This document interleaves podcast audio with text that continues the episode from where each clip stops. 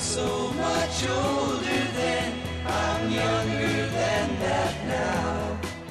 I'm Mark Middleton along with Bill Schaefer. Welcome back to another edition of Growing Bolder, where we prove each and every week that it's never too late to create the life that you want. On today's show, she is known worldwide as the mother of gourmet raw cuisine and the first Army Ranger to ever return to combat after losing a leg in combat. He's a veteran of 12 tours with three Purple Hearts, a true American hero. Wow. And also, we're going to hear from the grandmother who tried out for the Dallas Cowboys. The little girl who raised nearly $1 million to try to free child slaves, and the man who left a successful advertising career and became a rock star in his 50s. This is Growing Bolder.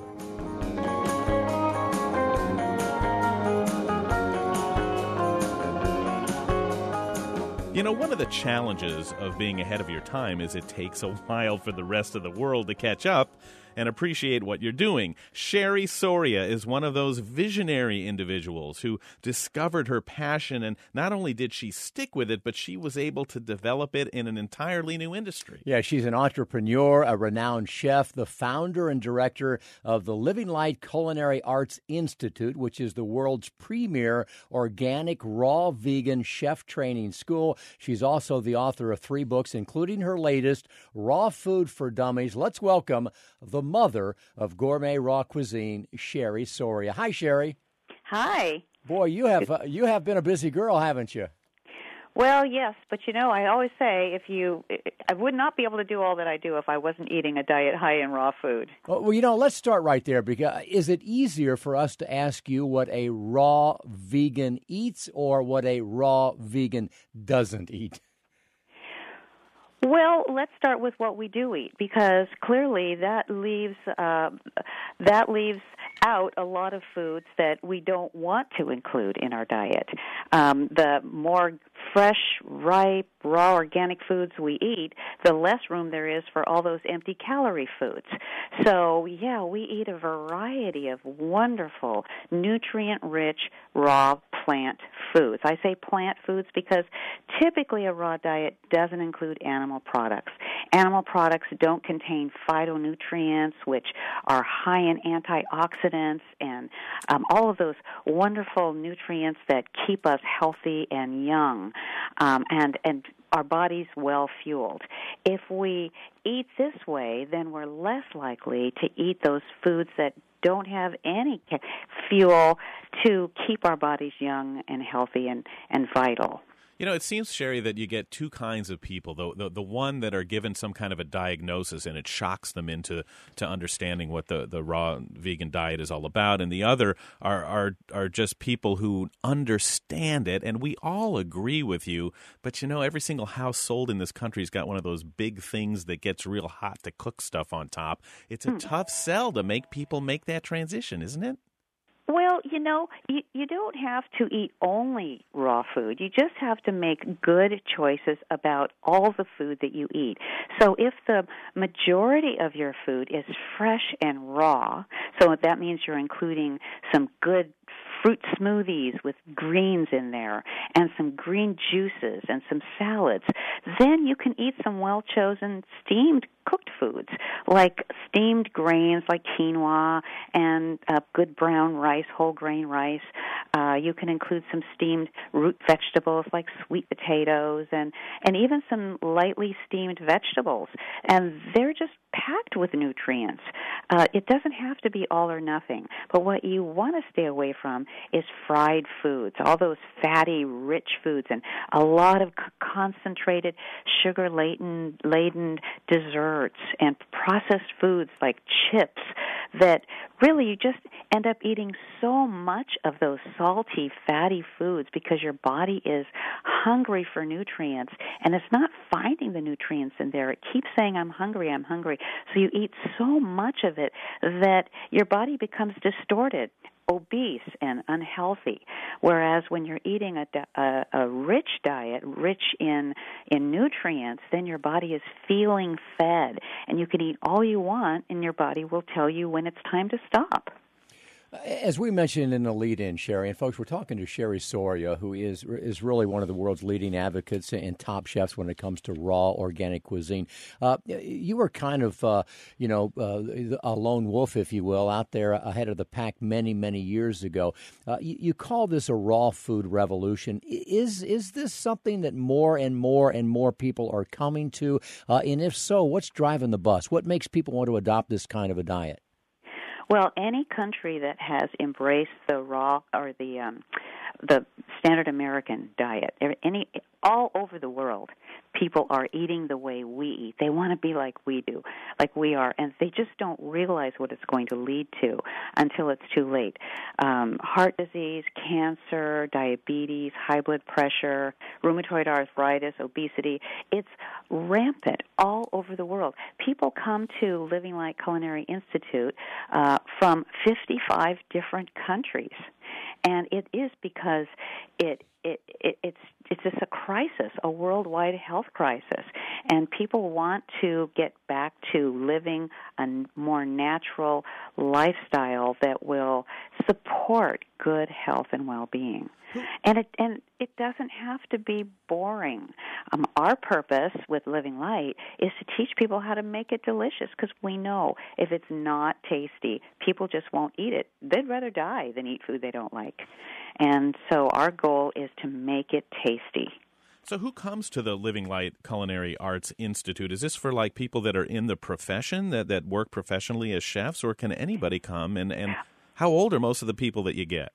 Well, a wide variety of people come to the school, and I would say at least half of them come just because they want to support good health within for themselves and their families. They want to make healthy living delicious. That's our that's our goal there. Um, and the other half want to have a life lifestyle and uh, and and a living, make a living at doing what supports their health.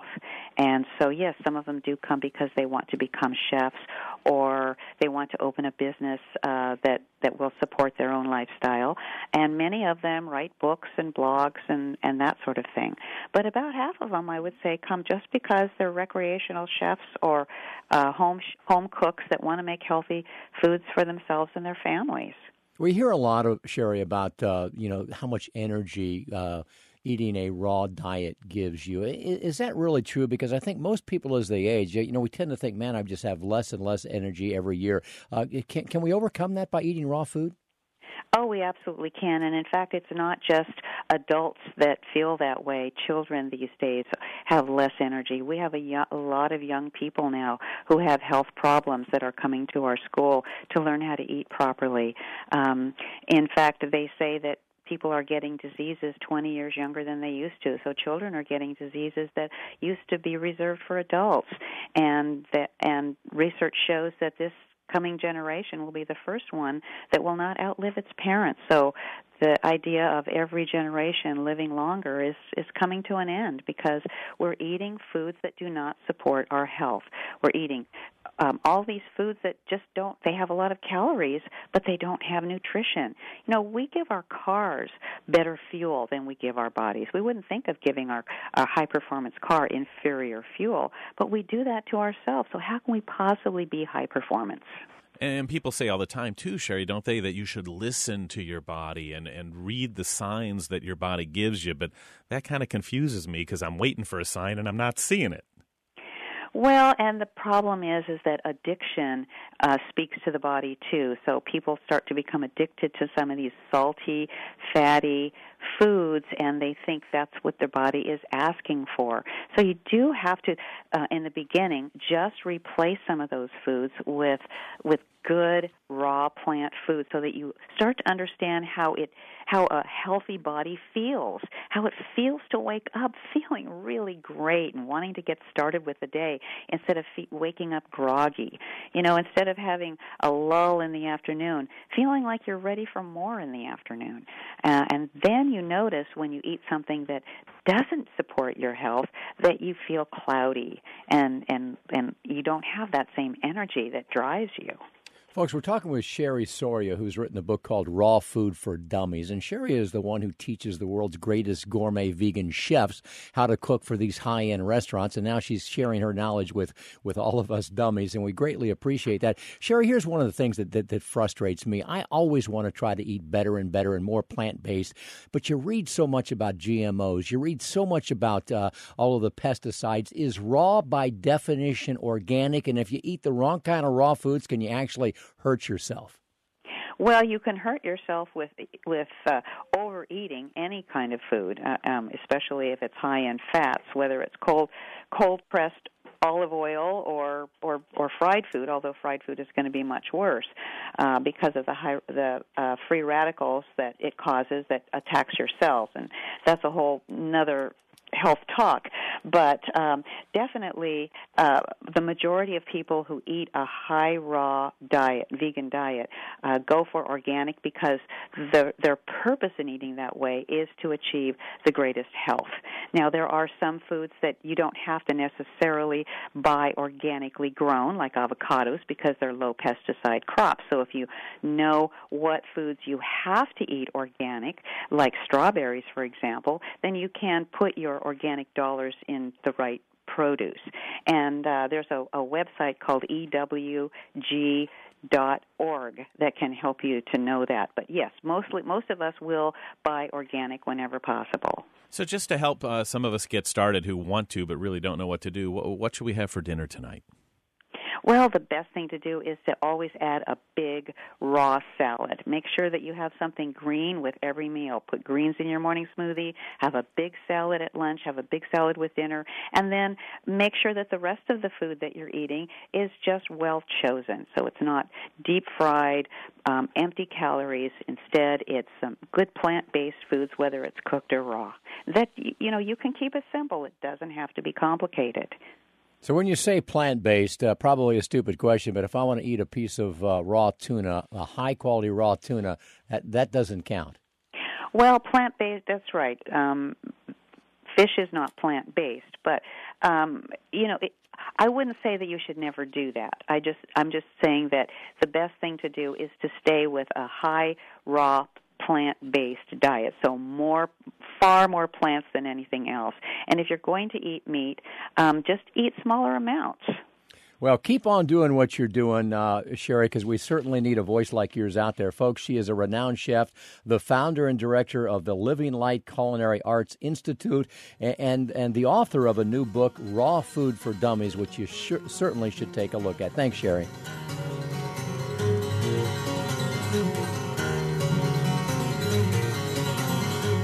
Coming up next, have you ever been transformed by simply looking at a single image? Well, you'll meet the eight year old girl who was and decided to make a stand. This is Growing Bolder.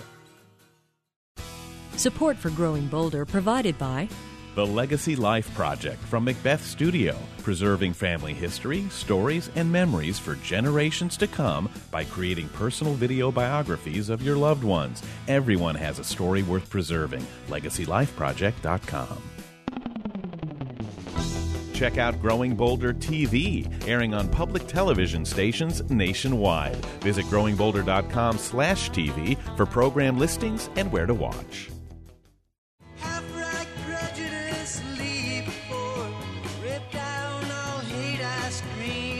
Hey, Bill Schaefer here with Mark Middleton on Growing Bolder. If you ever think that you're only one person, and no matter what you'd like to do, one person can't really make a difference, well, you won't think that way anymore after meeting Vivienne Harr. It was a moment that changed her life and ultimately that of many others. Eight year old Vivienne Harr picked up a book on slavery and was mesmerized by a photo of two young boys in Nepal forced every day to carry heavy slabs of granite on their backs young slaves holding hands with no hope for a better future. Vivienne was haunted by what she saw and wondered how a single second grader might help. Gandhi was one person, Martin Luther King was one person, Mother Teresa was one person. Why can't you be one person who helps? Vivienne talked her parents into setting up a lemonade stand near their home and pledged to open the stand every day, rain or shine, until she raised $150,000 to free 500 slaves. Every morning, with the help of her mother, she made lemonade by hand using all organic, fair trade lemons sweetened with agave nectar. Initially, she charged $2 a glass and then decided to simply ask people to give what's in their heart.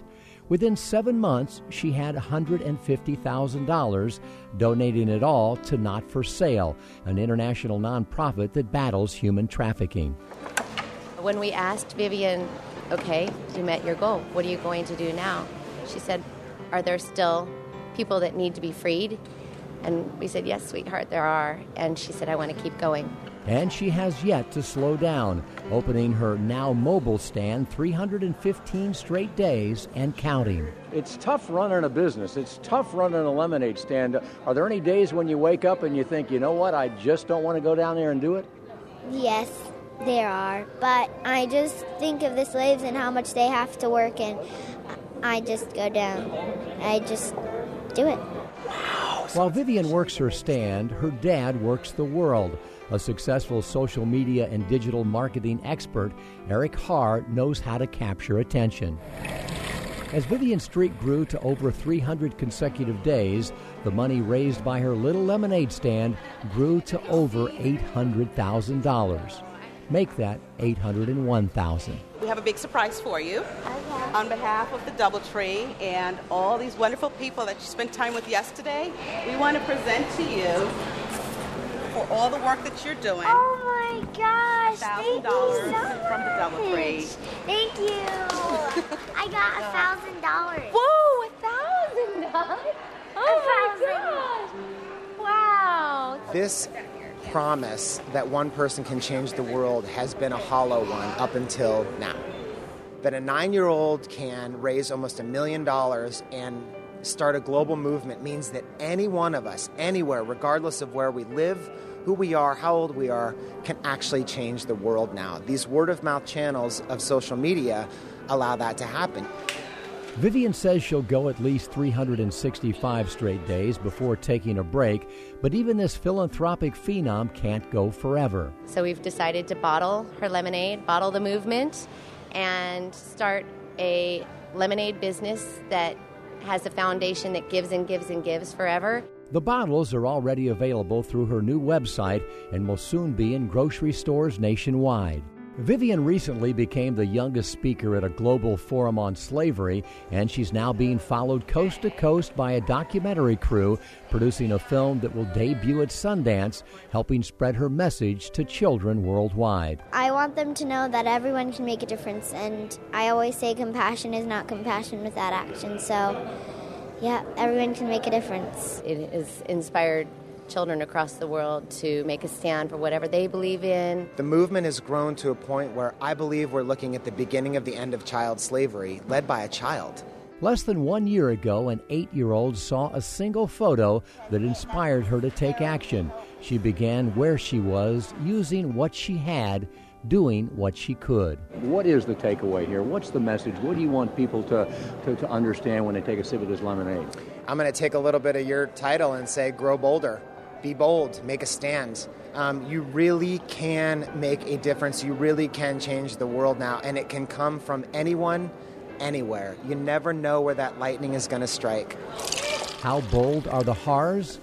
They've only just begun. I'm quitting my job. I'm leaving my job. I'm burning the boats in the harbor behind me, and I am going to help her run this company. And it's scary, and I don't know what to expect, but I know it's the right thing. It is, as Vivienne likes to say, not a business, but a giveness, and she's not really selling lemonade. They give that away. What she's selling is hope in a bottle, the sweet taste of freedom. This is a lemon gem.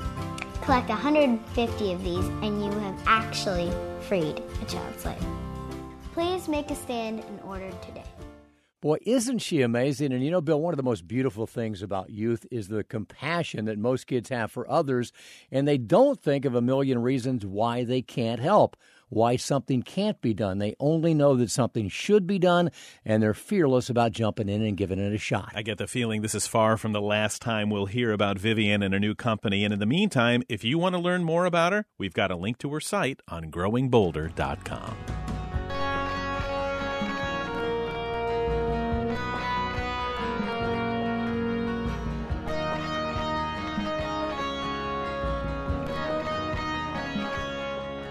You know, when Vivienne Harr thought about making a difference, that little voice inside her head, you know, the little voice that we all have, told her she could do it, actually encouraged her to do it. So here's the question What does your little voice tell you?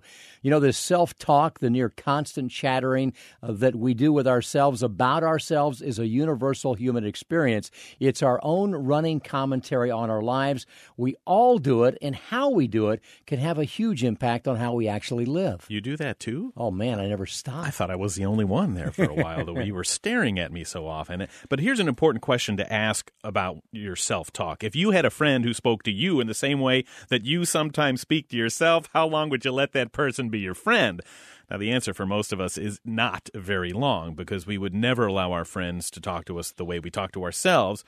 And most of us are very critical about what we do. We're probably our toughest critics and the way we do things, about what we say and what we don't say. And even when you're talking to yourself, it can be damaging. It can keep us from taking the right kind of chances, from trying new things, and from making new friends. Mark, you see where I'm going? Oh, man. And you're right on track, Bill, because negative self talk calling yourself unflattering names can, in fact, make you unhappy. It can make you unhealthy, and it can keep you from achieving your dreams. The point is this, folks your self talk should be like a great coach, someone that is encouraging and supportive, somebody that expects your best and not your worst. So be a friend to yourself. Pay attention to your self talk, and if it's not positive, change it because it's sabotaging you in every area of your life. As Henry Ford first said, whether you think you can or think you can't, you're right. Our minds are so powerful, so make yours an ally and not a foe.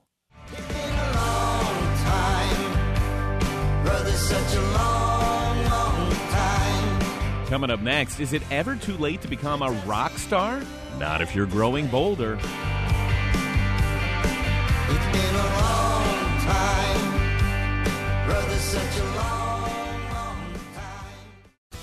Support for Growing Bolder provided by The Center for Health and Well-Being, now open in Winter Park.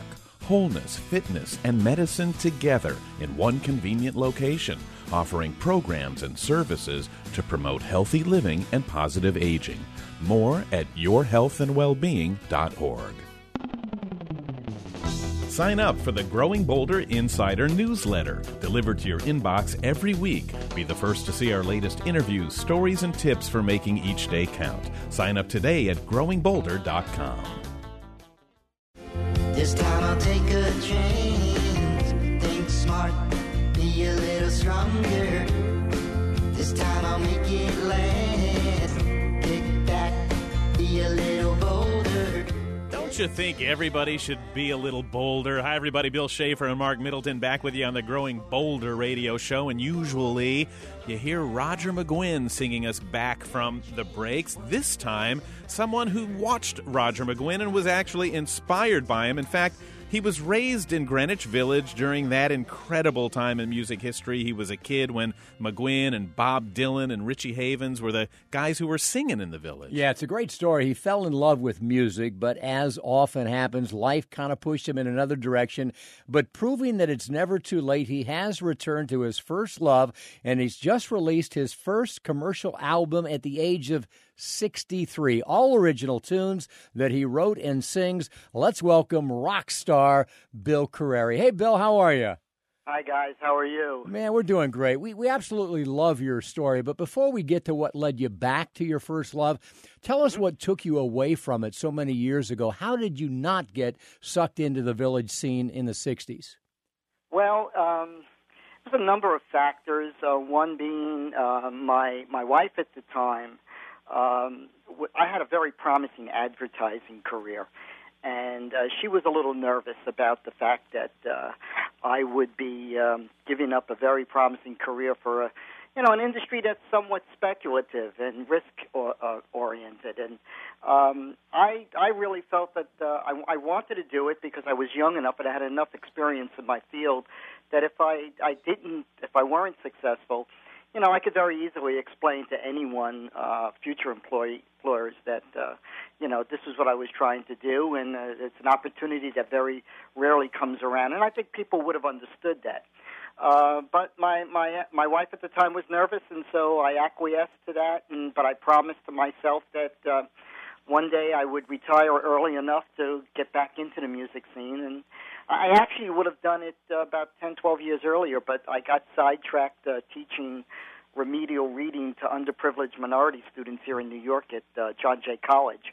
And uh, but then finally, I decided that you know time the clock was ticking, and there weren't very very many opportunities left. And so I decided to jump back 100%, and I haven't looked back since. So, Bill, w- wouldn't you have been satisfied though? Because you know, so many people do what you did. You know, here's your opportunity in advertising to actually build your life. Uh, Couldn't you just gone out and like bought your, you know, bought a Pro Tools software program and been happy just kind of piddling in the back room? Well, um, I, I've led a very charmed life, and I have to admit I can't complain. If uh, if I had never gone back into music, I'd have a lot of stories to tell my grandchildren. But and I I did have uh, I've always had a recording studio, and I've always recorded on the side, and and but it's not the same thing. Uh, one of the things that always um, was in the back of my mind is was that even though I had a very successful career in advertising, was I a legitimate candidate for the music industry, especially as a, as a singer songwriter? And that really was the life question that I was trying to answer. And um, and so fortunately, I, I met a great group of musicians and um, people who have played with the likes of McGuinn and Dylan and Johnny Cash and Madonna and Cher and I mean you name it, these guys have played with them. Uh, and uh, they helped me with my my with my album, and uh, basically I walked away feeling very much um, affirmed as a writer, and they were the ones who encouraged me to to jump back into this, and and here I am.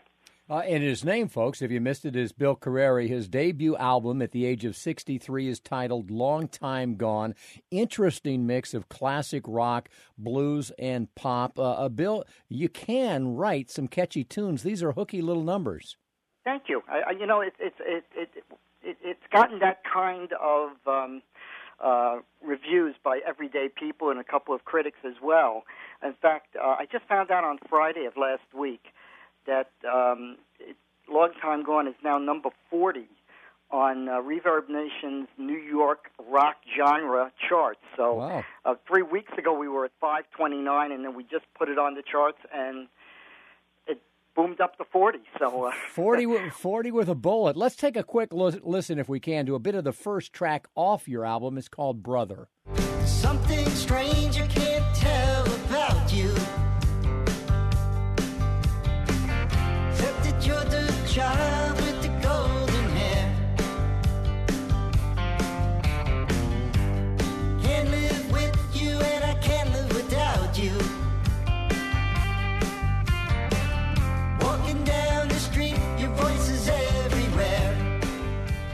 I wish I could do my Casey Kasem imitation. That was the album Long Time Gone from Bill Carreri. Hey, that's pretty cool, isn't it, that's Bill? not bad. Uh, yeah, that's not bad. And, and you mentioned before that you, you had some really interesting people work with you on that record. Some big artists, uh, actually Yeah. some Grammy winners. Yeah, um, my co- one of my co-producers, uh, Sammy Merendino, uh, is a Grammy Award winner. He uh, he is Cyndi Lauper's long-term drummer. In fact, uh, he's working with uh, Cyndi now on Kinky Boots on Broadway. In fact, he's performing every night in the in the orchestra. Uh, Sammy has won uh, a Grammy with uh, with Cyndi, and has also performed with people like Foreigner and uh, and the like. So he's he's really accomplished. And then um, another the other Grammy Award winner is uh, David Mansfield. David um, was Bob Dylan's fiddle player during the Rolling Thunder Revue days, and he's won, he won a um, a Grammy with um, with uh, Dylan, I believe, on Hard Rain. And the uh, second Grammy he won was he was one of the founding members of um, Bruce Hornsby and the Range, and I believe he won a Grammy for uh, for what it's worth. Um, not for what it's worth, excuse me. The way it Listen is. me. The way it is. There you go. That's it. Yeah. He, so he's won two Grammys, and the other players in the set, um, John Putnam has played with everybody from Madonna and Cher uh, to uh, to uh, Cyndi Lauper. Uh, Chris Palmaro um, has played with the Aretha Franklin, Sting, Billy Joel. He also was in the uh, Saturday Night Live band for about four years. Um, so I mean, these are and pretty accomplished musicians. And then uh, Roger Fife, my bass player, and also my co-producer, uh, has played with the, pretty much the same group of people. And so we've. Uh, I was very, very fortunate to, to land this kind of talent well, uh, backing me up in the studio. It, is an amazing debut album, and of course, Bill, we know you want to sell some albums, and we support that. But uh, before you leave, we want you to sell a little hope for us here, if you will, uh, be, be, because you know people can well, learn. You know, if I if I could interrupt for a second, selling the music to me is secondary. You know, if I had the wherewithal, I'd give it all away. To be honest with you, uh, I, I'm more interested in telling my story and letting people know that you know, at this stage in their lives, they don't have to roll over and play dead, if you know what I mean. Uh, amen. That's exactly what I was going for. There is a there is a moral to your story that's bigger than the music itself, isn't it? Mm-hmm. His name is Bill Curreri. His album is called Long Time Gone, and you can learn more about it and about him. Interesting story at BillCurreri.com. That's C U R R E R I, BillCurreri.com. Bill, thanks so much for your time. Good luck with your album, and I think uh, the more people listen to it, the more they're going to hear it.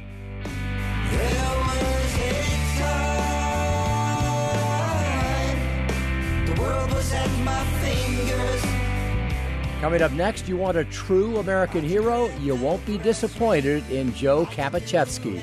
This is Growing Bolder.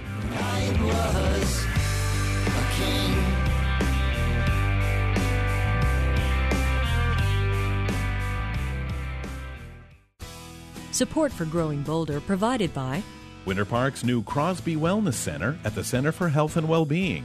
More than just a gym, it features unique medically integrated programs, activities for all ages and skill levels, and free group exercise classes with memberships. More at crosbywellnesscenter.org. Stay connected to Growing Bolder for daily doses of hope, inspiration, and possibility. Find us on Facebook, Twitter, and Instagram for our latest stories and motivational pictures.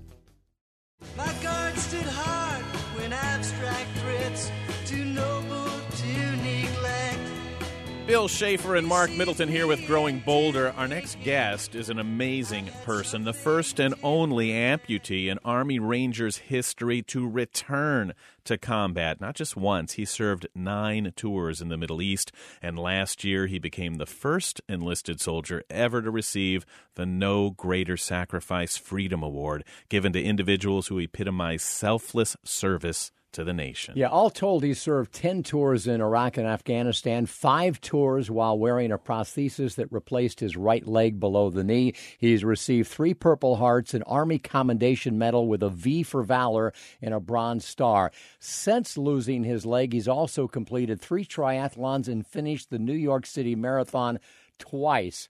Uh, when not deployed to war zones, he often visits wounded soldiers in hospitals. Welcome, a true American hero, Joe Kapacziewski. Hey, Joe, how are you?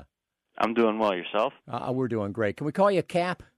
Sounds good. Hey, I appreciate that. First of all, thanks for your service and your sacrifice. Tell us how you lost your leg. Uh, so, uh, 2000 and, October of 2005, I found myself on uh, my fifth combat rotation in northern Iraq. Um, it was actually a couple days before we were coming back stateside, and you know, a, a mission came down the pipeline like any other day. We're going to go out and we're going to kill or capture a high value target, and en route to the objective. Uh, we were moving underneath of an overpass and we were ambushed from above and we started to receive some small arms fire and they started to lob some grenades down and one of the grenades made it through the hatch in my vehicle um, and went off next to myself and my platoon leader at the time. So, so the thing, Joe, is I think most of us in our minds we think, "Wow, okay, that went off, and there goes his leg." End of story. But I mean, how many surgery? Yeah, like dozens of surgeries on your leg. I did. Uh, you know, I, I was pretty beat up, and but you know the military doctors took phenomenal care of me you know and they they didn't want me to lose my leg and I didn't want to lose my leg so you know we had about 40 surgeries trying to save it and, and ultimately uh, you know, we gave it, you know, every try that we had, and you know, a valiant effort. But at the end of the day, I was in, you know, I had chronic pain. I had very limited range of motion. So for me, being a, a young kid that liked to be very active, for my quality of life, the the best chance that I had to be able to live that quality of life that I wanted was to have it amputated below the knee.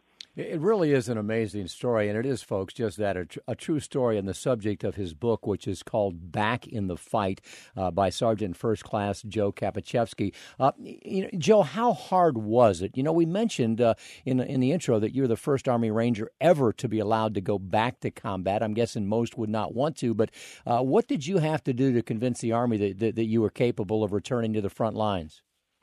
It, it was really convincing the Ranger Regiment that I'd be able to serve uh, in a leadership role. And within the Ranger Regiment, we have a set of standards that everybody has to meet, no matter what job they're doing or what their specialty or, or MOS is. So they told me I had to meet the Ranger standard, which consists of uh, conducting an Army physical fitness test, scoring 80% in push-ups, sit-ups, and a two-mile run. And then in the Ranger Regiment, we also do pull-ups.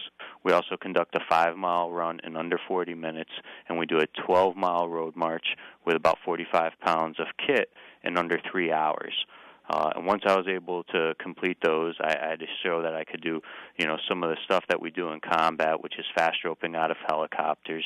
You know, and so I used that for uh, for combat equipment. We usually wear about 65 pounds, and you know, there's a little bit of a learning curve and things that you have to adjust to. And we wear leather gloves when we're fast roping, so we don't burn our hands, and I don't get any friction with my feet um, because of my prosthetics. So the first time I went down the rope, my hands were on fire. Huh. Um, so now I just wear two sets of gloves, and uh, you know you adapt and overcome. And after I did that, uh, I did prove to him that I could jump out of a, a perfectly good airplane and do airborne operations. So I did a couple uh, airborne jumps uh, with combat equipment, and uh, then it was sort of getting the word. You know, uh, there was a little bit of hesitation uh, with some of the higher ups within the Ranger Regiment, but once there were people that supported me in certain leadership positions, then I was able to go back and be a, a Ranger squad leader and came out uh, on the on the E7 list and um, got to go back a few more times as a platoon sergeant. And you know, Joe, for a lot of people, it would have been enough to just have as a goal getting back, you know, getting back to your unit, but not you. I mean, you really wanted to make a difference there. I hope they make your book into a movie someday, but it's it's called Back in the Fight, and it, there are some incredible stories there. You talk about what happened when you volunteered to take out Taliban snipers who had ambushed your platoon. I think it was in the pitch darkness on an Afghani mountain. I mean, you were totally back in the fight. Absolutely, and I mean that's really a testament to the guys that I work with.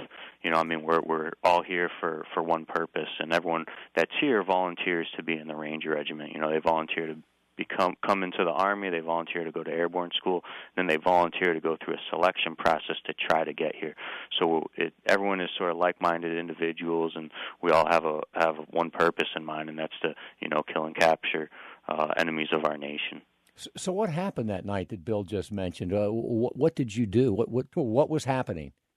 It was, uh, you know, I mean, we were up in uh, the the KG Pass in uh, in Afghanistan. It's pretty arduous terrain, and as we were moving into a into an objective area, uh, looking for for a training camp, as we started to move up a ridge line, uh, the first squad made contact and they did an unbelievable job reacting to contact and uh, pushing through it and, and eliminating the threat. And there were a couple guys that were uh, sort of maneuvering uh, on us, and I took a couple guys and we started to move down, um, you know, a fairly steep hillside, and uh, I sort of hit some rock shale and started to slip and ended up, you know, very close to one of them, and you know, so we pushed through and eliminated the threat, and then we tried to do uh, a little break to break of contact, and I, I sort of got caught up in some rocks, and my prosthetic came off and started to slide down the hill, and it uh, it all worked out though. You know, I mean, it's uh, one of those things when you uh, do very difficult training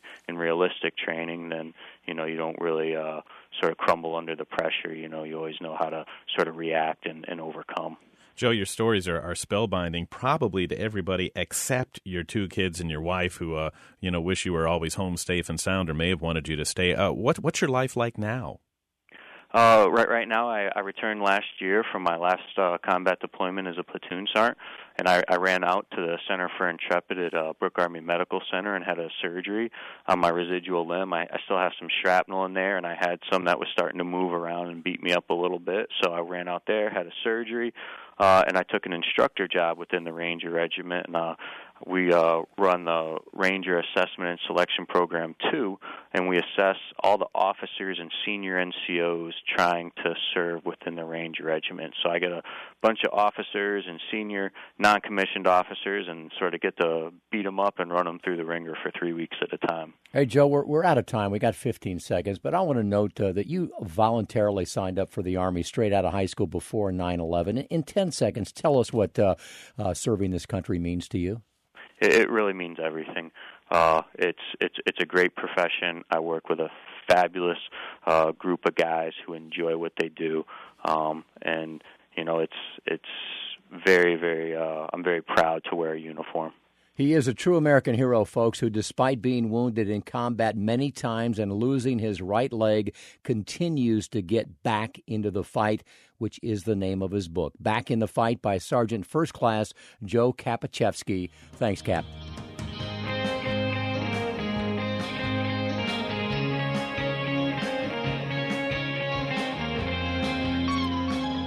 Coming up next, the grandmother who nearly danced her way into becoming a Dallas Cowboys cheerleader. That is growing bolder.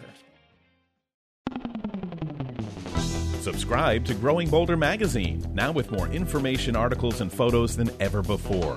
This quarterly publication is unlike any other, filled with the kind of inspiration you need to live your life to the fullest. More information at growingbolder.com/subscribe.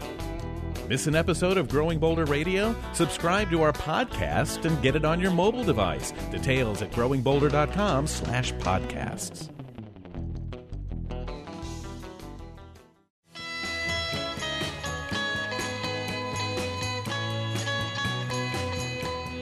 You're listening to Growing Bolder. I'm Bill Schaefer with Marc Middleton, and our next guest really is our kind of gal because she is attacking life after the age of 50.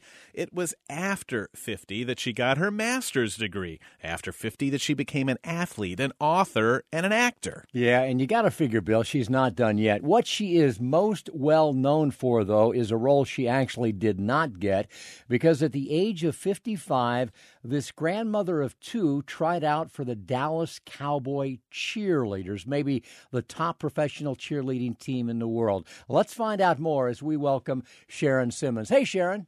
How are you? Uh, we're doing great. How are you doing today? How's I'm li- doing wonderful. How's life in the Lone Star State? It's actually it's terrific. I bet it is. So before we get to the Dallas Cowboys cheerleaders, let's go back a few years because I read somewhere where you say you went through a complete transformation when you hit 49. How so? What happened? Well, I'd always worked out and been fairly active, uh, and then one one day it was actually in a kickbox class.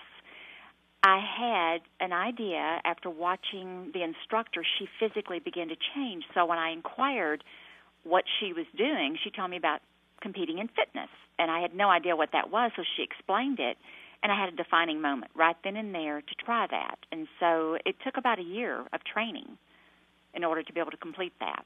And have you always been that type of personality, Sharon? Because, you know, a lot of us have a defining moment, if you will, you know, every other day, you know, several times a day. You know, we all want to want to be something, but few of us want it bad enough to actually do it. What what was it about that that made you decide to do it? You know, I think after going through all the years I did as as a single mom, and the single moms out there know what I'm talking about.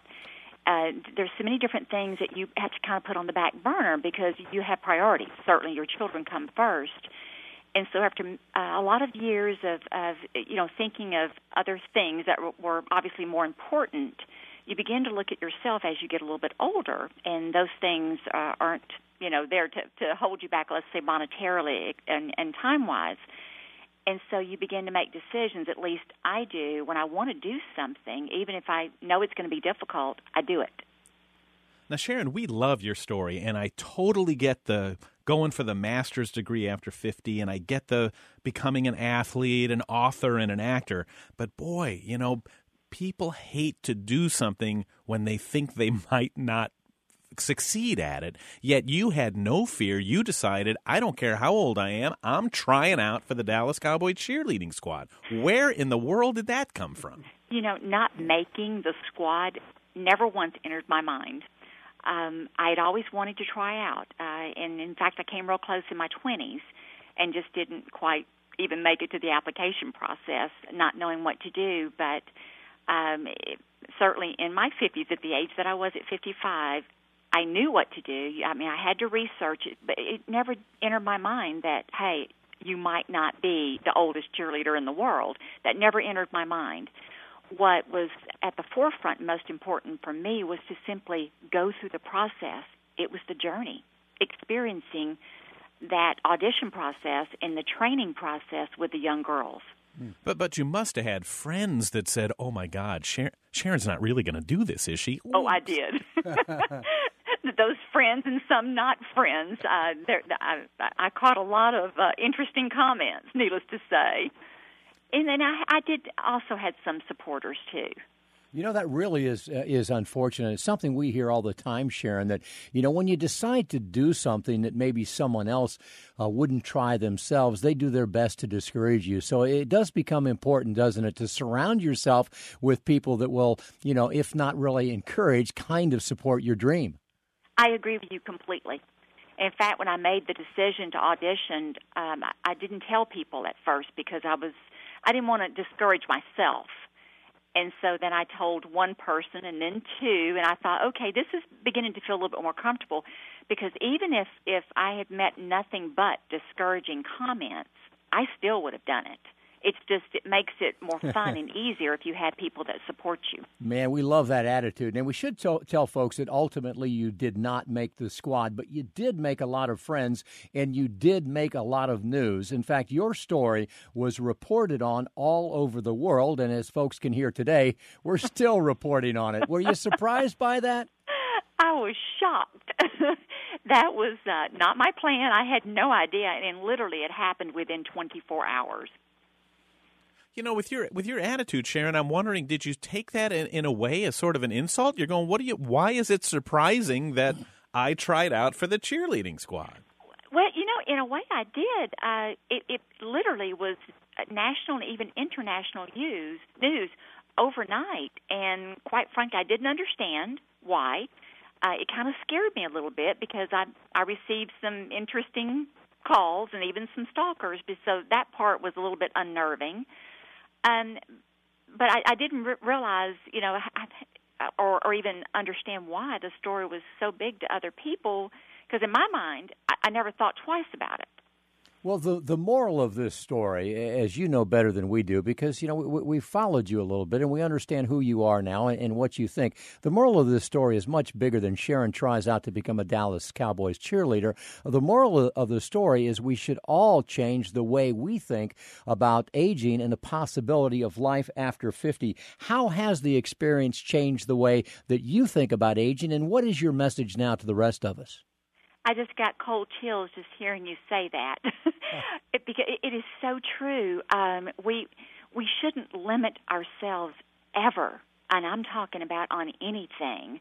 Just because we're over 50 and we're grandmothers and grandfathers, etc., doesn't mean we need to pull up a rocking chair. Um, there's so many things still left yet for each of us to accomplish but we have to not be afraid and step out and grab it and just go for it. Sharon, how how old are you now? And oh, what, I'm 57. And what is next on Sharon well, Simmons' you know, list? I would like to race cars, and it, it's not only that. Not only would I like to race cars, my goal is to do it before year end. I, I that may be that I go to the racetrack and and purchase, you know, riding around a lap with one of the professionals. I don't know what that will entail yet but I'm going to do it. Um, and I would like to do a mud run. I, I don't know what that's all about either, but I want to do that. You know, it, this is an amazing story, and, and uh, you've come up with a list of, of, of, secrets or lessons that you say can help us age well. And we don't have time to run down the whole list and talk about all of them, but you know, what what, what do you think are one or two of your favorites? Because you say it's not all about winning. Never say never. Don't hold yourself back. You know, what's a thought you can leave us with, Sharon? You know, the most important thing, and I've been saying this, my goodness, for almost 10 years now never allow anyone else to set your limitations for you. Because pe- people will. You, you know that. Oh, absolutely. We we know they will. And you know what? We thank you for what you're doing because uh, you know there really is this new life stage that exists now that didn't exist before where people can live 30, 40, 50 years after the age of 50 doing cool stuff and we need more people like you out there showing us that it actually can be done. Sharon, how can people find out more about you? What's your website? It is Fitness Any Age. fitnessanyage.com. Yes. And her name is Sharon Simmons. That's with uh, two M's. Google it and you'll like what you find out. Sharon, thanks so much.